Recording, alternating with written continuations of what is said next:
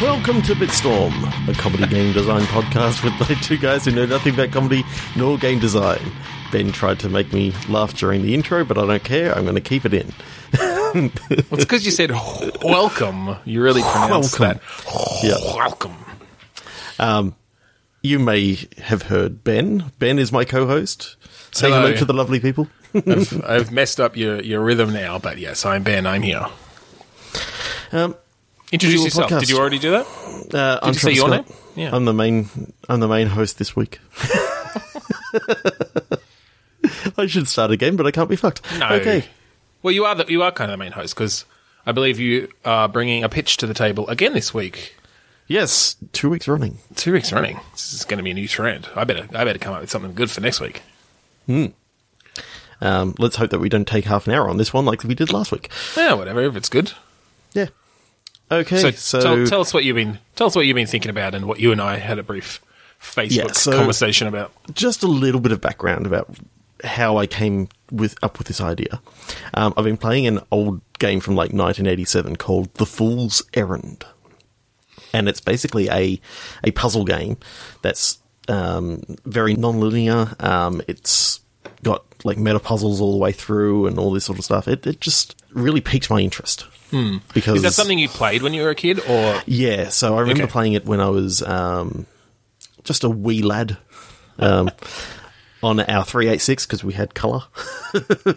Because it wasn't on our the XT, which only had four colours. But I still remember playing with Dad and trying to work through all these different bits and pieces. We only got about halfway through the game. Mm. Because like we never finished. There's like this big map that you got to sort of put together after you solve all the puzzles, and we never got through that. So anyway, I played it the other day, finished it, and thought, you know what, I'd love to make a puzzle game. So you quite like puzzle games. Like I think you play a bit more of those sorts of games than I do. I often just get a bit sick of them or a bit bored early on. But did you play all the way through The Witness? All the way through to going into the mountain.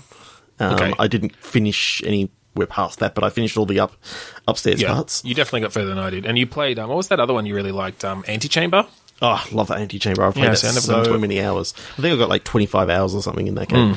I finished that about 6 or 7 times just because there's different paths all the way through that, which I absolutely love.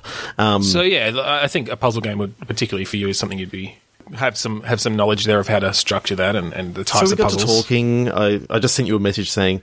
I've been playing The Fool's Errand. I'd love to, get into doing a puzzle game, all with the intention of sort of going, I'm going to start this puzzle game up and it's going to be done with an iPhone or something like that. And you basically said straight away, yeah, so VR. It's just what we do. Well, no, because I think there was something particular, because did you bring up that, because the first puzzle type you brought up was the like ring, the hoop and wire. Yeah, I think that was after you already sort of pointed me in the VR direction, so VR, straight away. Okay. Thought about having a wire and having to put the hoop over and not touch the wire, and if you touch the wire, then you got to start again. Sort of thing. It's one of those classic like kids like electronics, building things, simple electronics where it's like it buzzes or it shocks you or something. I know people have built those. If the ring touches the wire and you have to like. Move it along a windy wire. But then what I was thinking was the things you could do, having that sort of game in a VR space is having kind of multiple paths through the wires and, some of them maybe, like a switch, kind of like a train switch, right? Like moving the wire from one to the other on a timed basis, or maybe you trigger it in some way with your other hand or something. But, obviously still having to... you'd have to move the ring with that wire while you're on it or something to get it through to the right spot. And so you could have a bunch of sort of tangled wires almost, and the puzzle is basically getting through it without touching the edge still. Yeah. Or at least maybe you got 3 strikes or something. As we were talking, we started coming up with the idea of, okay, how do we actually make this sort of restricted? So I came up with this idea. I just sent you a picture, this sort of thing. Mm. And it was... paint me a mind picture, Trevor. Paint you a mind picture. So, you start off the game and there's just this bright white light all around you. And you sort of get introduced to the fact that you play an AI that can take control of like robots in certain like laboratory settings throughout this establishment. When you're not possessing one of the robots, you're in the void, in which you can sort of only access like a menu system to choose which robot you're going to go off to. Basically, then it means that you can have a lot of stuff in room scale and that sort of stuff with the VR, not having to have any real movement other than teleporting into a robot, and then you can just limit the movement in the room to how far the robot can actually go, sort of thing. Yeah. And I've seen games like this. Like, I think there's that free one called Form. Did you play that one? I think comes to the Rift. It is not free. I bought that one. It's free because I used your version of it, is it? Yes. Sorry, I thought that one was free. But, I love the fact that Steam allows you to share your library. Don't tell anyone we're not in the same family, Trevor. It's family brother. Sharing. Yeah, that's true. Pot brothers. It's actually friends and family sharing, so I'm pretty sure you're okay? Fine. If anyone at Valve is listening to this, we're family. We're family, and also make some of these awesome games we're coming up with. So Form had that sort of thing where it was, you know, sort of somewhat room scale. You're standing up, but yeah, you're kind of just moving between these different puzzle stations, and that was fairly linear, but was a good experience. I really enjoyed that one. Yeah. So we started talking about a few different ideas for puzzles that you could bring in, you know, sort of the idea of having a VR word search sort of idea intrigued me, whether it was, you know, sort of a hidden object game or you literally had letters floating in the air and you had to sort of get perspective on it to then select the letters. I hadn't actually thought of that aspect. That's kind of cool. Yeah. I like the idea of having to move your head around so you get different letters next to other ones. Yeah, so you have to get down low and you line it up and you can sort of, okay, now I can select that word. Wonder how... Yeah, that'd be an interesting design challenge to... Just trying to think of the kind of 3D space that would be required to really do that effectively and where you'd have the letters. But, yeah, that's cool. And I suppose that's the problem with... using Facebook Messenger to actually, you know, discuss these sort of things. You couldn't see what I was... Aren't you lucky that we have a podcast where we talk about exactly this thing? So you can sort of tell this is exactly what we do when we're not podcasting, so we might as well just keep on recording. We do this all the time. This is why we started this whole podcast. So, look, you mentioned a menu system getting between the robots. Yes. And we can talk a bit about how that's structured. I was actually picturing when we were talking about it that it's more that you, from any particular robot, you have other robots that are within line of sight that you can kind of jump to. Yep. And that's a way for you to kind of get the lay of the land of the whole facility that you're in. And as you unlock one puzzle, you know, it opens a door or something or moves something so that you can then see the next robot in that particular sequence. Yep. Because do you want to talk a little bit about how you were thinking the puzzle tree would be structured? Again, because I was looking at The Fool's Errand, and I think that is such a perfect way of actually seeing it, because we haven't talked about the other part that I want to bring into it. But in The Fool's Errand, you can see straight away you've got 5 menu items at the top, and you can see every single possible puzzle that is actually within those menu structures. I think there's like 60-something puzzles in The Fool's Errand. I was going for something like 40, but they're just spread between like 8 different puzzle types or 10 different puzzle types that the guy had made. Yeah. But you only have like 7 of them unlocked at the very start. Mm. And there's a little story that sort of runs along, and as you go through one puzzle, another puzzle will unlock, and you get moved straight to that one. And you keep going down that thread until that thread sort of finishes, and then you can select from the list another puzzle. And you can go down that thread. And that thread had kind of was also a story thread, like that had told a specific kind of sequence of events. Yep. So in The Fool's Errand, basically there's a story that goes all the way through the map. So each item is a section of the map that you can go through, 60 sections of the map. What actually happens in some parts is you finish a puzzle and it will then reference the answer to that puzzle in this bit of the story, but that bit of the story could be in a totally different part of the map. So it's not sequential in that way. So reading the story is actually best to do it as you're finishing each puzzle. You read the next part of the story. So that got me the idea of using a diary system as well, having basically as you finish a puzzle, you get a diary entry to read, and you can have different. I think we discussed like 5 or 3 different story threads that you can sort of go down.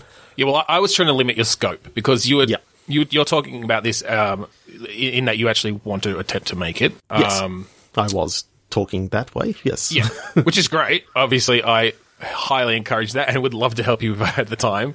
I may even carve out some time to mess around with some stuff with you. But yes, I was trying to limit your scope because I well know how. Overscoping a project can just make it seem really daunting and not get anything done. But yeah, I think we talked about 3 to 5 story threads. So basically, at the beginning of the game, those would be the puzzles that are open to you, and they'd be relatively simple and kind of tutorial-esque. And they could also, you could potentially branch them later down the line as well. Maybe one story thread, there are a couple of characters involved, and, for 3 puzzles in this direction, you follow this character, and then 3 puzzles in the other direction, you see the same, like, you get the same events from the perspective of the other character or something like that. Yeah, and that's all to do with story writing. So that's something that doesn't need to be done right at the start, just knowing that we have, sort of 3 different stories that we want to go down, and there you find out more stuff throughout the puzzles. Yep. Again, something coming from The Fool's Errand is if you get stuck on a puzzle, you can go somewhere else. I think it's important to have that. And so after a while, you're not going to know what story thread you're actually on. You'll just finish a puzzle and you'll get a diary entry, and you'll go, oh, that's to do with this story that I have already sort of heard a little bit about. Now with so you're thinking they're not literally paths. Like, you don't go from one to the next of a particular story thread and then abandon that for a while if you want to try a different puzzle? Or I think what will actually happen is when you start, you have 3 or 5 puzzles open, and each one will be assigned to a story thread. So if you finish, say, puzzle A, you go down to puzzle B in that story thread, and C and then D. But if you get stuck on that one and you go over to a different puzzle, then you're looking at that story thread. And but is that kind of played out in the physical space as well? In that, like, if we're taking my idea of you jump from robot to robot based on line of sight, if you've done 1A, 1B, 1C, and they're all of story thread 1, then you probably have to jump back to 1A to get over to 2A or 3A. And then if you do it that way, yes. That's why I like the menu system of being able to just choose, okay, let's try this puzzle over here. Yeah. I mean, I guess my issue with that is if you're making a VR game and they just put everything in menus, that seems really like a waste. I know, but I like menus. maybe more of a like a map view or something. So you can quickly jump to any that are unlocked by like bringing up a map. Or maybe when... I guess you're having the whole thing of when you're in the void. Yep. But pretty much. Yeah. Maybe in the void, as you start finishing puzzles, like a little model of the laboratory starts, like, taking shape. Yeah. Well, that's... And so let's talk a little bit more about that, because I like the idea of the void. And my thought about, being an AI is that the void is sort of you in just your receptive state to the machines and things around you that you can control. And that you're aware of. And as an AI, you're sort of learning and you're growing. And so, yeah, as you unlock these puzzles, that's kind of you learning and growing and becoming more intelligent and thus able to kind of interpret more of the things around you and what you're seeing. And so, yeah, the void would kind of fill out a bit. And part of that could be a map, a 3D map would be cool to be able to look around and point at and go to particular puzzles in there. But maybe as you look around the room, you get more... visuals of sort of the backstory and that sort of thing, which we can talk about as well. Yes. So we were talking about, what sort of twist could we come up with and that sort of stuff. Now, if we're actually going to make this, it may not end up being this. Because otherwise everyone can come and find out the twist right here. But whatever. The first one that you actually said, because I sort of said, let's not go for something tropey. And then I came up with something totally tropey, but then totally latched onto it. Yeah. Yeah. In that the AI is actually has some sort of human element. Yeah. From one of the story threads, I think we decided was one of the scientists. had a child who was dying, so somehow injected or connected their brain to the system. Yeah, basically my idea was that, yeah, there's a scientist and they're studying AI, and it is tropey. It's one of those typical things of, like, they can't crack the problem, and what do they need, and part of it is that, like, if they had a live human brain or something, or aspects of fresh brain tissue or something, but maybe particularly from a child, because it's like the neuroplasticity or whatever, that they could solve it. And then they've also got this kid who's dying, and they decide to just go for it. And, you know, they're rationalizing it as letting their child live on, but their partner doesn't see it that way. And so part of the backstory you get is the whole argument around that, and that it basically, you know, maybe it gets out and ends up shutting the whole thing down.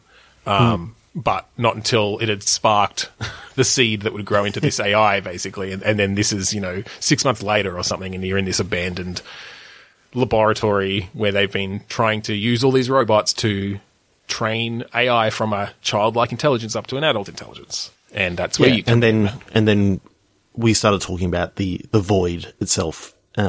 Actually becoming, like, gradually bits and pieces get added to it, and it starts taking shape as a room, and then that room starts taking shape as, like, a hospital sort of room, and then you can actually sort of bring it in through some visual elements that there's you know, a memory that's starting to occur. Oh, I just had a really interesting idea, because I was thinking, like, yeah, hospital room obviously makes sense if the kid was sick at the end, but I was also thinking just, like, their bedroom or other places. What could be really cool is if you did an effect where, based on where your head was positioned when you're in the void, the room would change. So it's almost like an optical illusion kind of thing, where it could even be from the particular angle your head's at, and as you move it. And so it's almost like a lenticular thing. But I'm sure you could manage to do that in 3D with shaders and stuff, where, yeah, if you kind of move your head slightly to the left but still keep focused on the same point, then the room sort of shifts with your movement to become the kid's bedroom. You move it back, it's a hospital room. You move it a bit further, and it's like the lab or something. You know, like, you could have a really interesting effect on that to sort of show. It'd have to be a slow shift, though. It couldn't be like a lenticular where you're like, and now it's lab, hospital room, kid's bedroom, lab, hospital. It'd just give you headaches. Angles you'd have to tweak the angles. But I really like that too. Like,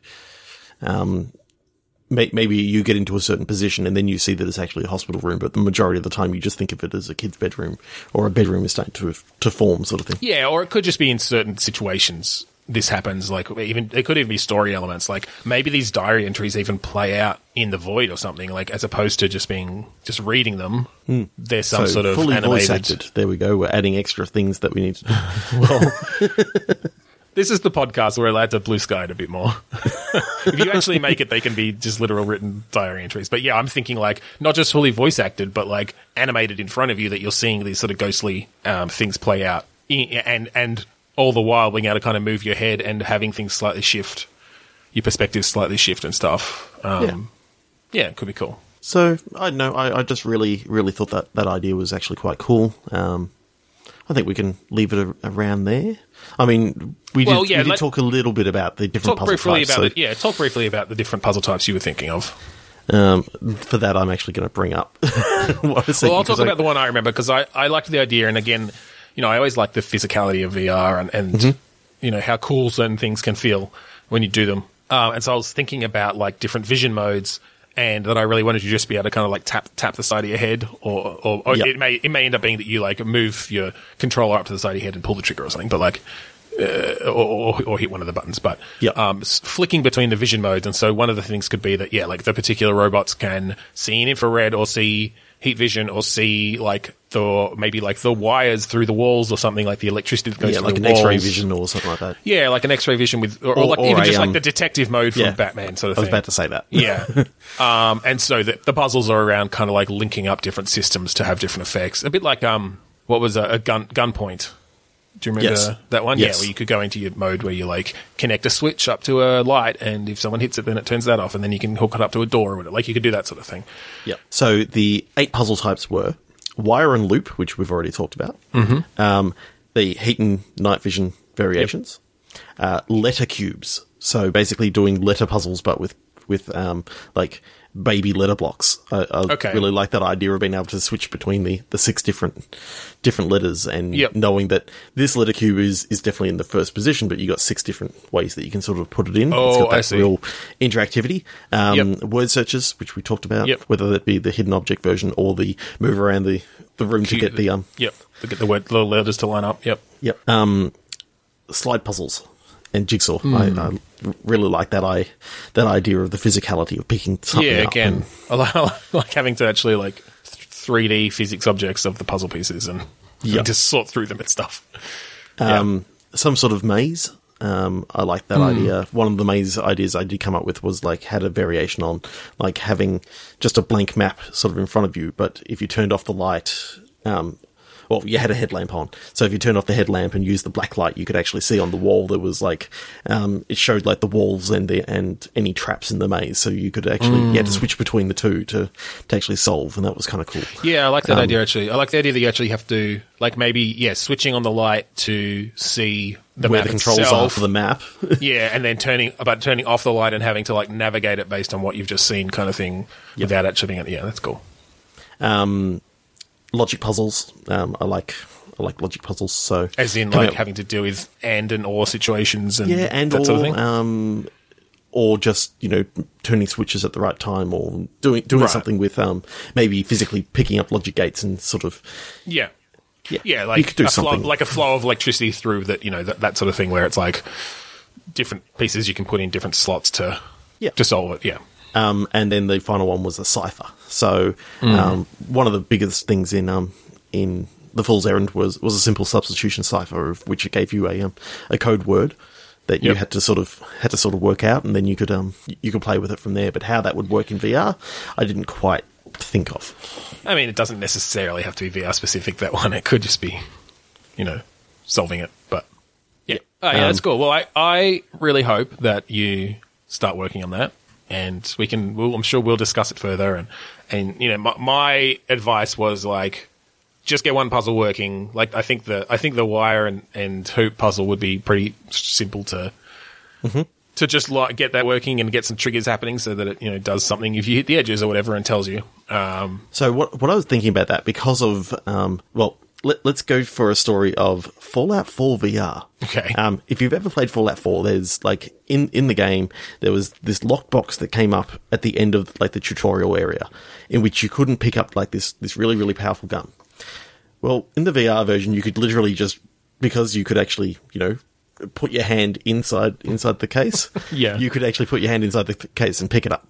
So I think the idea of being able to sort of take the hoop out of there, and it's I'm all the way out, and then put it in the other side. Yeah, that'll kind of defeat the whole idea of the puzzle. Yeah, but I think you could probably have some pretty effective, just set up some triggers and stuff so that literally that object isn't allowed out of a certain space. Well, my idea was that you put it down into this one area at the very start, and it charges it up, and so you got some electricity sort of humming. If it touches the edge, it loses some of that power. If it gets removed completely, it loses all the power and discharges completely. Right. So the whole idea being is you got to stay away from the thing, get to the other side, and then you can power up this system. Well, that could bring in some interesting aspects to the puzzle as well, because you could have obstacles that you sort of have to avoid, even things moving along the wire that's going to discharge your power if you touch them. So it's not only you can't touch the edges of the wire, it's you have to time it right, so that you wait for it to pass, and then you go along that section of the wire or something. Yep. So I don't think that would be too hard to do. I mean, it's a very simple sort of blender object that I could put together. And just put it. Look, this is the thing. Put it together basically. Grey box it, as they say. Put together that one puzzle. Put three of them in a space. Then start working on being able to jump into the different positions. Don't even worry about story stuff to begin with. Just try to get it working. No, it's literally just see whether it's actually fun. If it's not fun, then make it fun. or abandon it and do something. Do one of the other 400 games we've come up with. All right. Yeah. Speaking of which, shall we move on from that and go to our usual? So for those who just joined us and who sat through that last 25 odd minutes after editing, we shall see, of one single game. Usually we're a bit quicker than that because we are playing Click Pitch, and this is a game where we each have a random word generator in front of us, and on the count of 3, 2, 1, click, we'll click refresh, we'll get a new word, and we will smush those words together. Make a paste. Make a lovely game paste. Spread it on some bread. And gobble it up. And no, that's the listeners. The listeners gobble it up. Okay. Gobble up our game paste. God. 3, 2, 1, click. One click. Reminder. Proving. Have you played Horizon Zero Dawn? Yes, I have. So, in that, there was a... This is my mind went straight to the proving, as in, like, some sort of test, some sort of... test of might or test of ability. Sounds much better than my idea. in some grand, some culture that does this for some reason. Now, I'm not sure where Reminder will come in. Maybe you've slept in on your proving, the date of your proving. So, I'll just quickly say my idea, because my idea is not going to go anywhere. So, back when I was a Pizza Hut manager, one of the things that you had to do when you were making the dough is... it's basically you proof it, but in America it's quite often known as proving rather than proofing. So I just thought, well, you set a reminder to say, well, in half an hour I need to check it to make sure it hasn't risen too much. So it's literally about just watching yeast rise. Yeast rise. Yeah. But you can't watch it because it's within like a... like a cabinet, so you can only open the cabinet every now and again, otherwise you so it's all about not opening the cabinet too soon to fuck up your pizza dough. Yeah. Let's not do that one. Let's do mine. Okay, yeah. Because, hey, look, maybe the proving, maybe this is a world where the, like, the most prestigious job of all time is pizza delivery person. Just to bring your idea into it somewhat. That's my idea. No, but I like this. I like bringing in the pizza thing. And so... all kids, all teenagers, when they reach 18, they get their driver's license. If they think they're up for it, they go to the proving, and it's a test of pizza delivery skills because this world runs on pizza, and the faster you can get it to someone, the more highly you are respected. The pay is still shit. So it's just Crazy Taxi, but delivering pizzas. Well, except I think also this is a world where they created pizza technology before vehicular technology. Okay. So you're running with pizzas. Maybe you've got a wagon. Are you sure the pizzas aren't being delivered from space? No, that's a different thing. So I think it's maybe a bit of like parkour type stuff, but you've got a pizza in your hand, like you're balancing the pizza or pizzas. Parkour and pizza. That's a sight to behold. It's like Assassin's Cheese. I don't know. God. Anchovies Creed? No. All right. No. I don't know. I think there's something there. That might be it. That might be all that was there, and we've said it now. You think so? Yeah. So double up that game paste and 3, 2, 1, click. That is definitely our new sign off forever.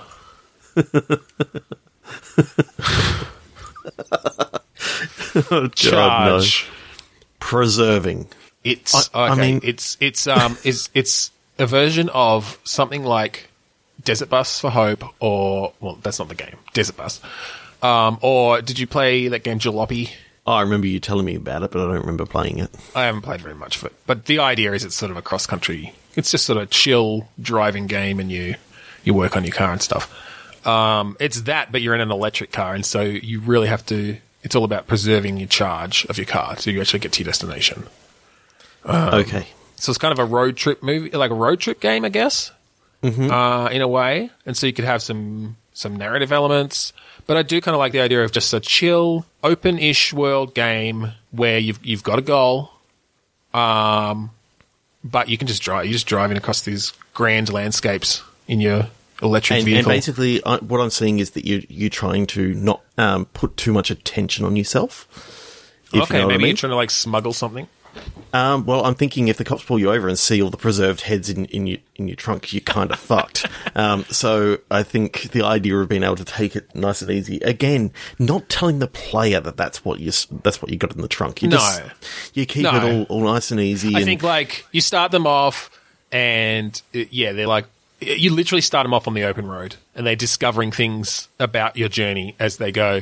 But the trunk is locked and they can't find the key. And so, it's not until later on when you get to open it that you find the severed heads. Okay, so is it more that you come to at a gas station, and mm-hmm. You've got the keys to the car.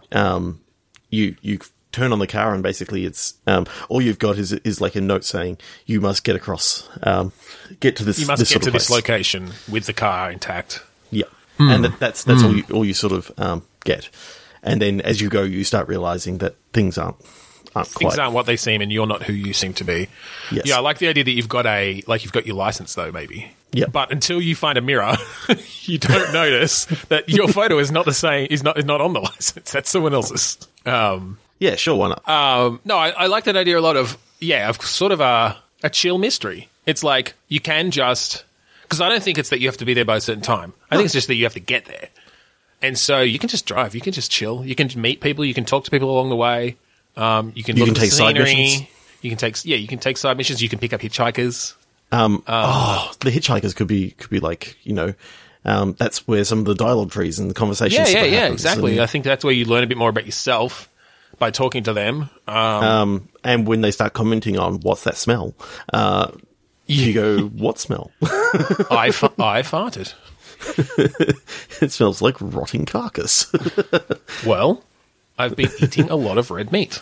Yeah, I kind of like the idea, and to not have, you know, necessarily you're going on a murderous spree across America or wherever you're driving. Well, maybe you twist it on them again. Like eventually they find the severed heads, but then it turns out you're just like a professor who like studies, cadavers or something. Yeah, so it's just a fake, and it's legitimate. Yeah, you literally, you know, you've just transferred to this other university, and you're literally taking, you know, your preserved specimens and the reason you've got memory loss is from all the formaldehyde fumes. That's great. So it's just improperly stored severed heads. Yeah, exactly. Improperly stored severed heads. That's what they're going to put on your death certificate. Yeah, I like the idea that you're driving around in sort of a procedurally generated countryside. So you get different sorts of things happening on the side roads. Maybe you can take like back roads and that sort of stuff. That could be kind of cool. It doesn't even necessarily need to be procedurally generated. I think they've got the tech now to, you know, effectively create large swaths of land that's, you know, they would be procedurally generated to some degree within that, like the scenery and stuff. But afterwards, they're sort of the roads, the roads are all handcrafted and the buildings are and the missions are and stuff. I think that could be, you know, it's your basic open world. I've got this picture of you driving down sort of like the interstate and massive storms sort of happening, and you can only see sort of like 10, you know, 15 feet in front of you, and you just see like someone just step out right in front of you, and you know you're slamming on the brakes, sort of thing. Yeah, and it's that sort of, oh my god, did I kill the guy? There's a ton of little interesting moments you could have. I mean that could be a decision that you have to make, what to do with them. That'd be interesting. Take off their head and put it in your boot if you know at the time. Yeah. Yeah, I'm picturing if you're going through like the Midwest sort of states. Yeah, of course, it's that classic sort of American Route 66 road trip kind of thing. Yep. I'm just trying to think what sort of state would have tornadoes, because I like the idea that you got to sort of take a big detour because of a tornado. Right, you just see it in the distance, and it's literally ripping up houses and shit. Yeah, yeah. Look, there's an element of shit. What's that cool, real moody game? Ah, fuck. Kentucky Route Zero. Oh, yep. Yeah. A bit of that in there, where it's sort of this, maybe not quite as surreal as that one, but that same road trippy vibe with your companions and stuff. Yeah. That's awesome. All right, let's click again. 3, 2, 1, click. Replacing. Sister. Oh, okay. I mean, this lends itself to a narrative, obviously, quite well, but I'm wondering whether there's something a bit more traditionally gamey we could do about it, since we we do a lot of just world building sort of stuff. Yep. I mean, what I'm sort of picturing is you play this young girl, mm-hmm. And you're playing with your brother in the backyard, and there's some sort of accident. Okay. And when your brother comes back from the hospital, he's not quite the same. Okay. And I'm picturing it as sort of like maybe a creepy sort of narrative game, sort of maybe a maybe an adventure game just from the point of view of being the sister of. Yeah, and he's basically like, it's a changeling or some sort of situation where he's a robot or some sort of. Well, yeah, that's definitely again, where my sort of mind world building, but yeah, well, that's kind of why like my mind went there first, and yeah, we could definitely come up with an interesting narrative about that if it kind of writes itself, which is why I was more thinking, let's move more towards a gamey sort of like, how could you make let's say a couch co-op game about replacing a sister or using those or words. Being the- yeah. Like some sort of siblings, or maybe it's just that they're replacing something else. Maybe it's like a game where you're a bunch of siblings, sisters, who you've all got your bedrooms and you're like stealing stuff from each other's bedrooms, like replacing things, or I don't know. Like I'm trying to, I want to make something fun, fast paced that's all about the mechanics, since it's so easy to just write a narrative around a sister, who, you know, someone who's been replaced by a robot. Okay, so it's a top down sort of picture on yep. of this house. Yep. You got four bedrooms. You got and like a bathroom. Okay. I'm liking the idea that it's these. Maybe it's a Brady Bunch style family in which you've got like a whole heap of sisters and whole heap of brothers. So you can sort of choose who you want to play in this family. And I do like the idea of it being, you know, you borrowing things and having to try and replace it back in the room without. Yeah, well, maybe it's around, like, the morning routine. Because when you said bathroom, there's the whole thing of, like, people... There's the whole thing of big families with, like, everyone waiting for someone in the bathroom because they're taking ages or whatever. Mm-hmm. So, maybe it is literally, like... So, you've got a bunch of goals, and it's things like find a clean shirt, have a shower... This is not necessarily in this order. Yeah. You know, go to the toilet, eat your breakfast, and you've got a certain amount of time to do it, but... You don't have everything in your room that you need because either someone's taken it already, or it's like, oh, like my brother, like all my shirts are dirty, so I've got to steal one of my brother's or sisters for that matter. Like, it doesn't necessarily take away points to wear something different.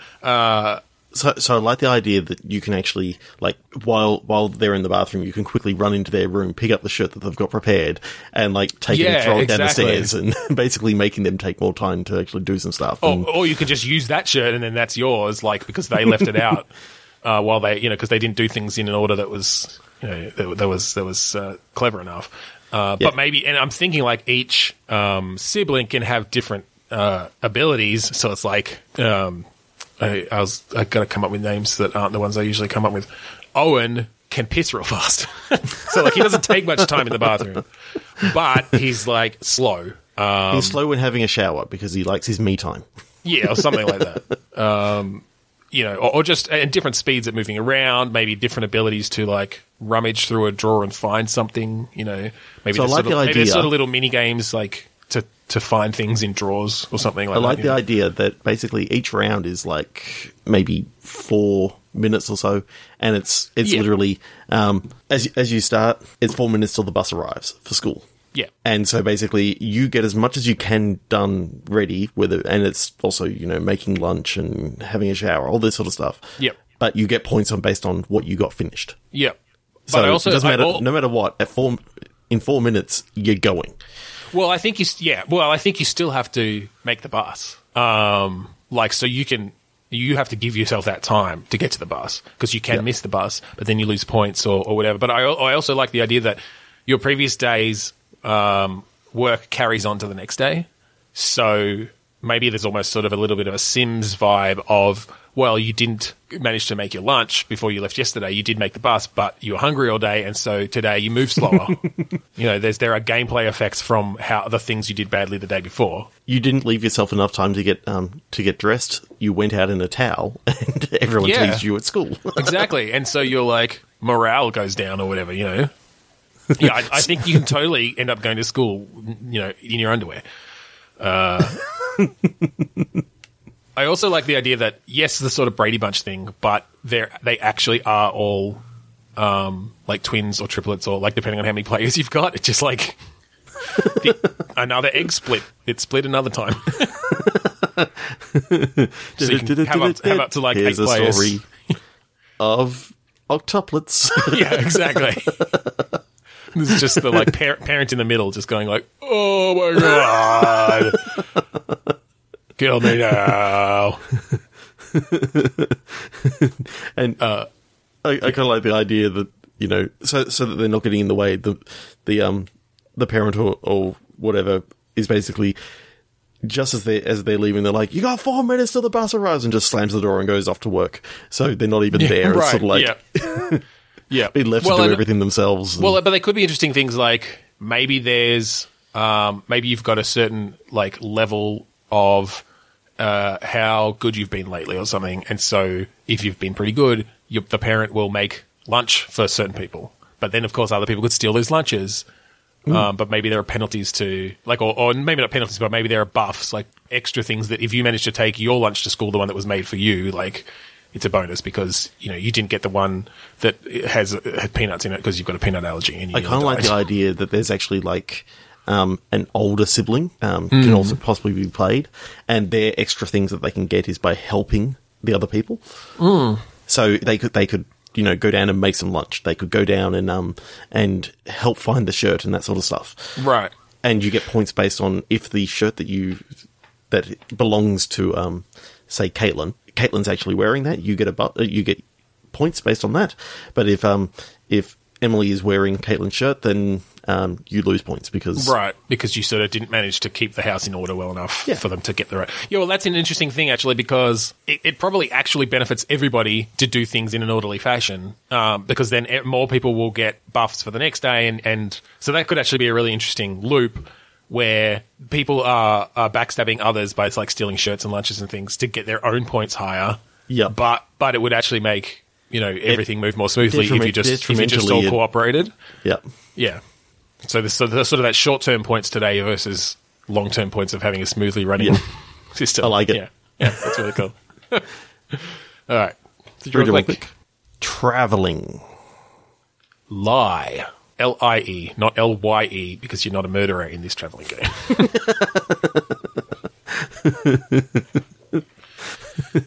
Okay, so you're travelling along the road, and the cop pulls you over, and you got to lie to him about why you got 7 heads and you're drunk. I'm thinking this is maybe more of like a travelling salesman sort of thing. Okay, because that's definitely there's a lot of lying going on there. Mm-hmm. Now whether it's is more of a narrative game again, or we make it more gameplay-ish, I'm not sure. Like there could definitely be an interesting story told about a travelling salesman, although that's a little bit similar to the road trip one we've already done. Yeah, but you could very much change it to the point of, you know, you're going from town to town and sort of just looking for marks and... Yeah, it'd be a very different tone. I don't know, how would that play out? How you're thinking like typical kind of third-person 3D... Yeah, because I'm just trying to think. You knock on someone's door and they answer the door. How does the gameplay play out? Like, is it dialogue trees? How do you put into gameplay how effective you're being at a salesman, or are there other tricks you can pull to make them? Well, is there a put your foot in the door button? Well, I'm thinking that maybe this is like you play a con man, and you've got to sort of like look at you're trying to run a salesman grift sort of thing. Mm-hmm. But so you sort of like eyeing off the mark and sort of going, okay, they like this sort of stuff.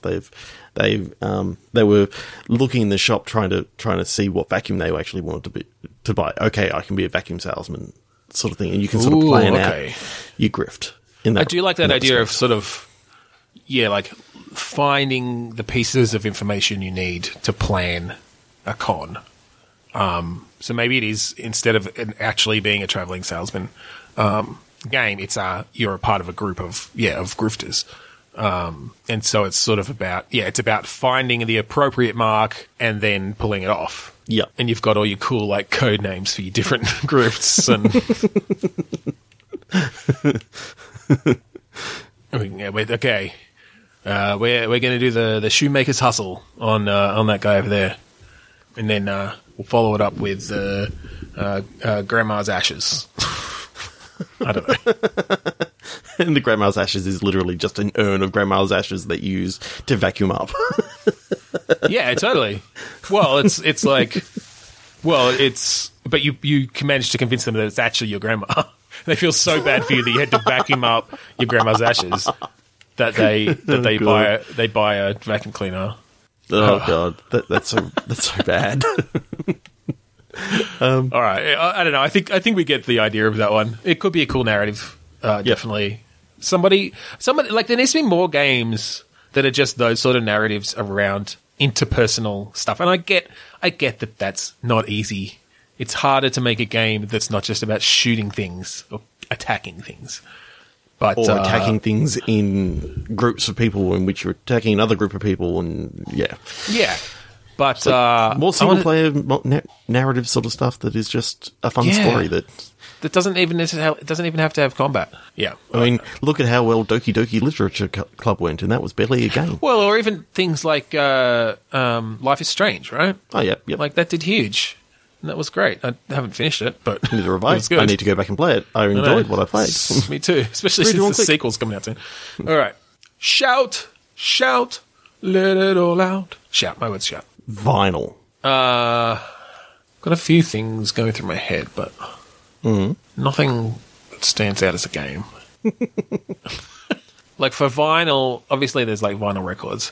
Yep. But I've also a couple times it's come up lately of, like, you know, how you can do the vinyl wraps on cars to, like, put an image on a car. It's Because there was this video that my wife was just, like, pissing herself at where this British woman played a prank on her husband by wrapping his car in images of herself. It just says, like, I love my wife on the side, and he was so pissed off. So I don't know if there's a game in wrapping cars with vinyl, like, things, but... I mean, I'm sort of thinking and seeing is, like, that scene from Shaun of the Dead where you're throwing vinyl records at like a zombie. I mean, it could be fun in VR, but that's, you know. Yeah. The only other thing I had was, again, along those lines of narrative games that don't involve combat. I was thinking of the movie High Fidelity, like hipsters working in a record store, basically, and shouting at people who, you know, don't have their taste in music. I mean, now all I'm thinking about is Empire Records and going, it's Rex Manning Day. You know what? I don't think I ever saw that. Really? That's a missing part of my, yeah. That's just sad. Generation. Dude. That's sad. Is it Liv Tyler in that? Yes. Yeah. There's a lot of people in that. But yeah, like a narrative. It could even be like a graphic novel sort of thing, working in a record store. I don't know. Could be cool. Playing different vinyls all the time, shouting at customers. Yeah. Yeah, sounds like fun. Original click. Yeah. Discarding. Splitting. That's very broad. How many things can you split? Bananas?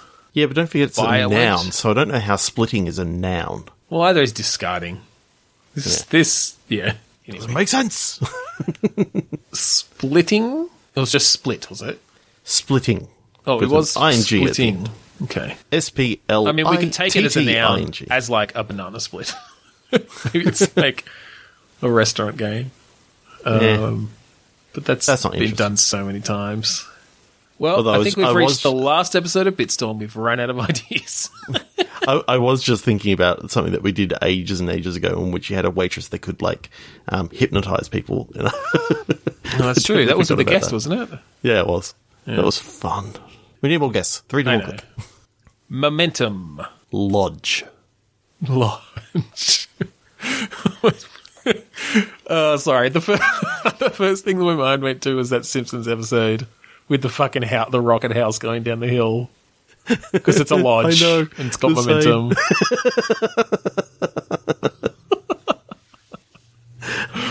All right. Well, I think it's definitely something going down a hill. Okay. Bear with me. You're in a lodge at the top of, like, a snowy mountain.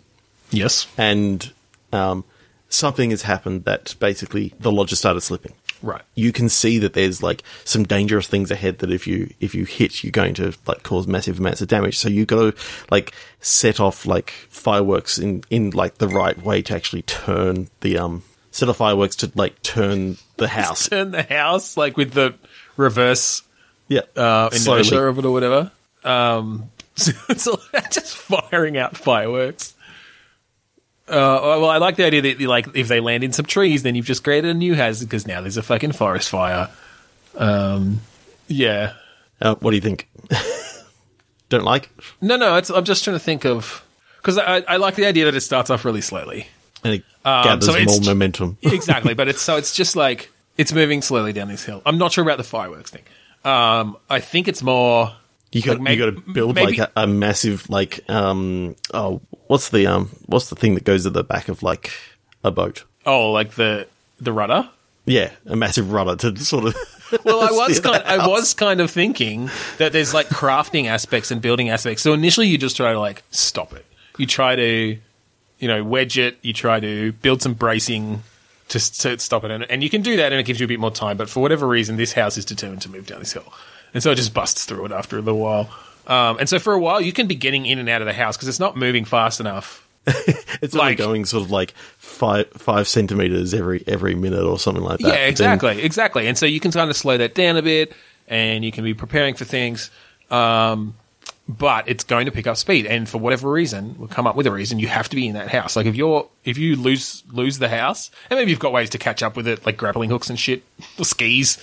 I love the idea of having to ski down the hill and build up enough speed without hitting anything to get back into your runaway house. So what I'm loving is like a multiplayer thing too, actually. I'm seeing right in the very bottom of the hill. There's like this orphanage, and it's like so the whole idea is do not let this house hit the orphanage. It's down the bottom of this mountain, which is Mount Avalanche. Mount Avalanche.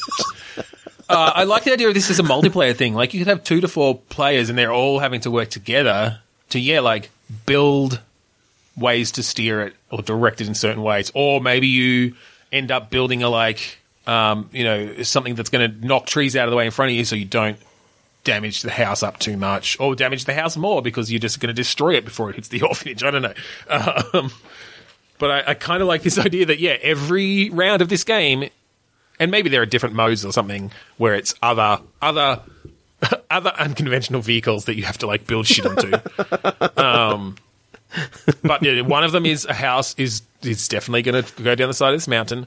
Another one of them is this tree house is definitely going to take off like a rocket. Another one is this toboggan is literally. I'm just picturing this toboggan. You sit down on this toboggan, and the whole idea is that you got to catch up to a kid that's just gotten away on another toboggan. So.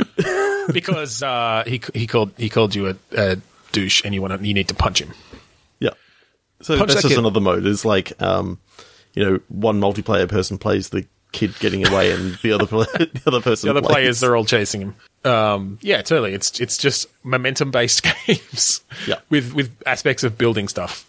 Yeah, that's people would play that. People love building stuff. Look at Fortnite. Mm-hmm. The only thing Fortnite's missing is a house sliding down a hill. Okay, should we do one more? Let's try one more. 3, 2, 1, click. Speech. Bread. Or toast, because I got toast first, and then I clicked, and then I got bread. Immediately after.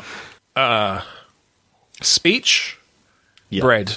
Maybe you are a loaf of bread giving a speech. I don't know where the game is in this. No. Giving a speech to the rest of the bread products? Because you don't want to become toast, and it's like this. No, that's terrible. Okay, so it's a game in which you're giving a toast or a speech. Oh, okay. The idea being that you can sort of take both in both ways. Should your character maybe be a speech writer?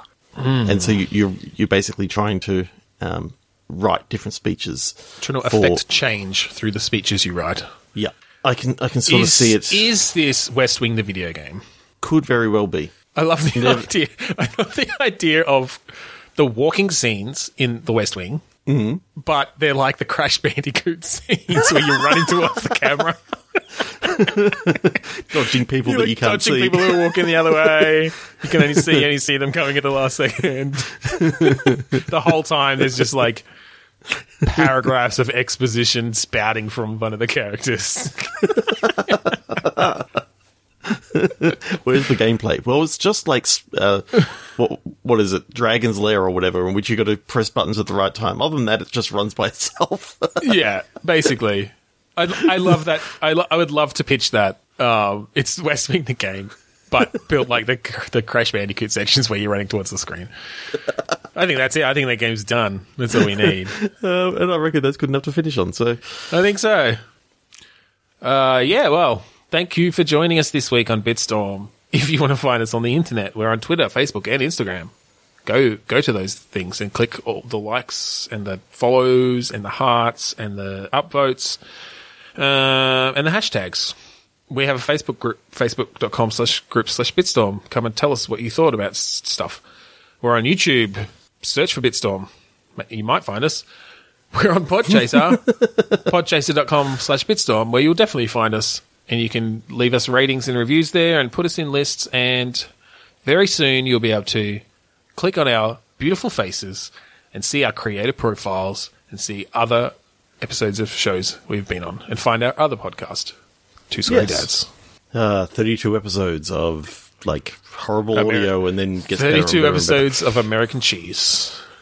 If you have an Apple device, you can check us out on Apple Podcasts or iTunes, where we can be found, and you can rate, review, and subscribe there. We've got a website, bitstormcast.com. I'd like to plug our friends, the AGPN, the Australasian Gaming Podcast Network. Just check out #AGPN on Twitter, or look for the Australasian Gaming Podcast Network on Facebook. Finally, we'd like to thank us from Curadust for the song Mount Defiance off of the album Containment Failure. So thank you again for joining us this week on Bitstorm. I'm Ben Slinger. I'm Trevor Scott. Gobble yum, that yum. Game paste. Gobble that game paste. Game paste.